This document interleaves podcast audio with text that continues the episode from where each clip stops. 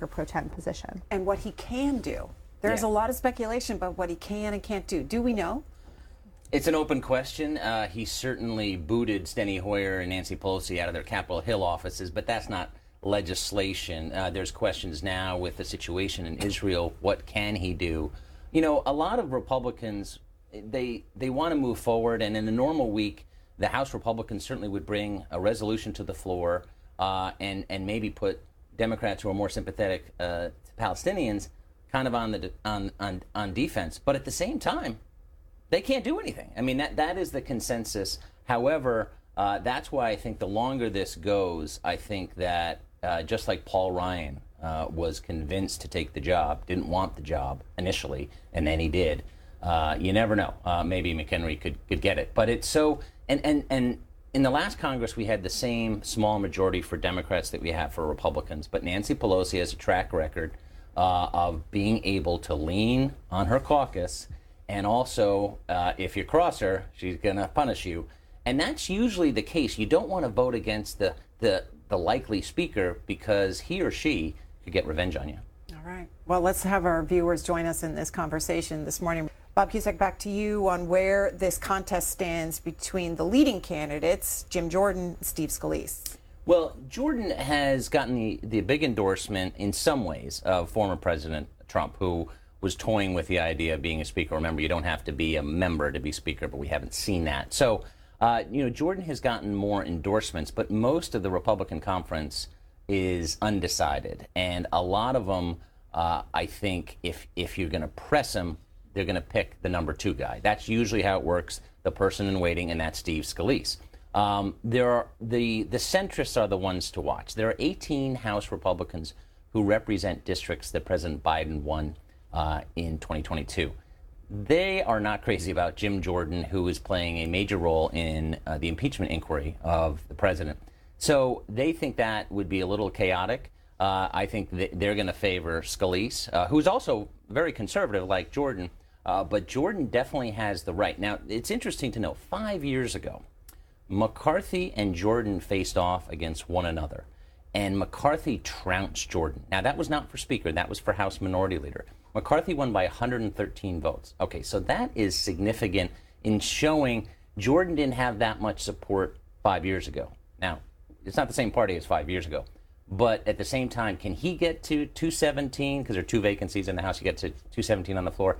I, it's hard to see, but certainly, if you had to pick one that has maybe more momentum than the other, I would say it's Jordan now. But I think a lot of the McCarthy backers are going to back Scalise. The the wrinkle to that is that McCarthy and Scalise uh, have had a falling out, and so McCarthy, uh, it's it's unclear uh, where McCarthy would stand if he had to pick between the two. He he did not rule out endorsing uh, one uh, of the candidates, but he hasn't yet. What about Steve Scalise's fundraising prowess versus Jim Jordan's, and how much of a factor is that in these party contests? It, it's significant. I mean, when you're speaker or, how, or if you're the top Democrat in either chamber, you're going to be able to fundraise significantly. McCarthy was a great fundraiser. Uh, Scalise, because he's in leadership, certainly very good fundraiser. Jordan less so, but if he was speaker, certainly that would uh, be different. Now, now Scalise is also dealing with health issues. Members are talking about that. He has blood cancer.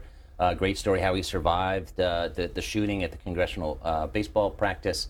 Um, but there are questions about whether he can uh, do the demands of the job as well as that fundraising. Because remember, the House is up for grabs, the Senate is up for grabs, the White House is up for grabs. So money is very important. Molly Reynolds? No, I think that's um, absolutely right. I do think this notion that once you have the position, that itself brings a certain um, amount of fundraising prowess. But I think these are all considerations that folks are making as they're trying to decide who to support.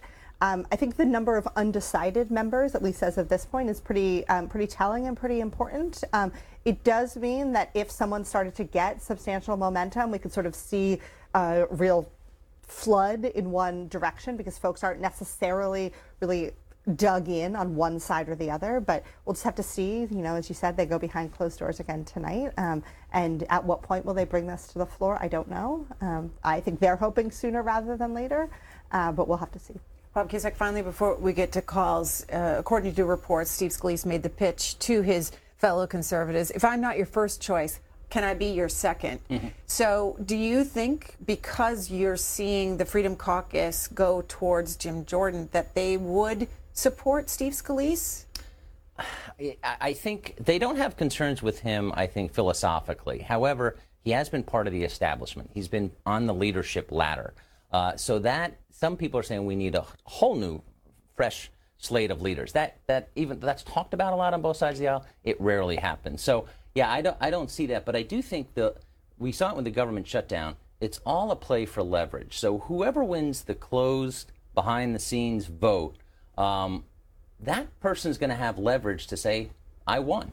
Um, but certainly, and we saw that in the in the race between many years ago between Roy Blunt uh, and John Boehner in a leadership contest, and Blunt couldn't get there on the first vote, and Boehner was able to to surpass Blunt because a lot of the people who supported Blunt on the first vote did not support him on the second vote, and that's why John Boehner eventually became Speaker. All right. David in San Francisco, independent. Uh, yeah, morning. I'm interested in this uh, just from the viewpoint of what's a true conservative. And it's pretty clear, both of your guests have agreed that the next Speaker of the House has to be a fat fundraiser. Now, if I was a real conservative and I had a board of directors of a nonprofit, and uh, if you look at America as uh, a nonprofit, and the board of directors are personally gaining, that seems to be not only a conflict of interest, but against the public's uh, uh, welfare.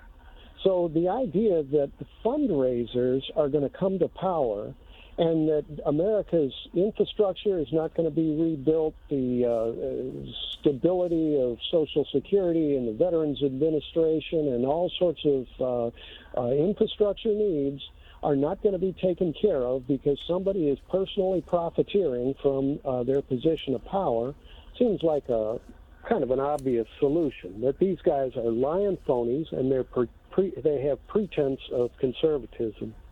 Molly Reynolds?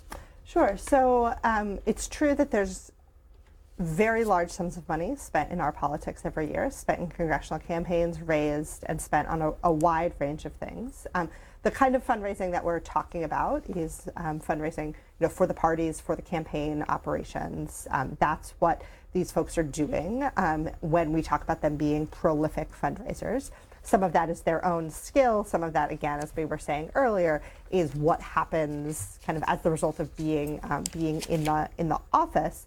But I think, and this goes back to a little bit what we were talking about with the previous caller, we do have this sort of crisis of trust in American institutions, and there's any number of things that are happening um, as part of this um, speakership debate that I think sort of make that worse. So the idea that um, a small group of Republicans can depose a Speaker of the House, sending the House into, if not chaos, certainly presenting challenges for their ability to govern and fulfill the basic responsibilities of a legislature. I think that doesn't that doesn't help this sort of broader um, these broader concerns that we're hearing from um, from some callers about kind of their levels of trust in our governing institutions.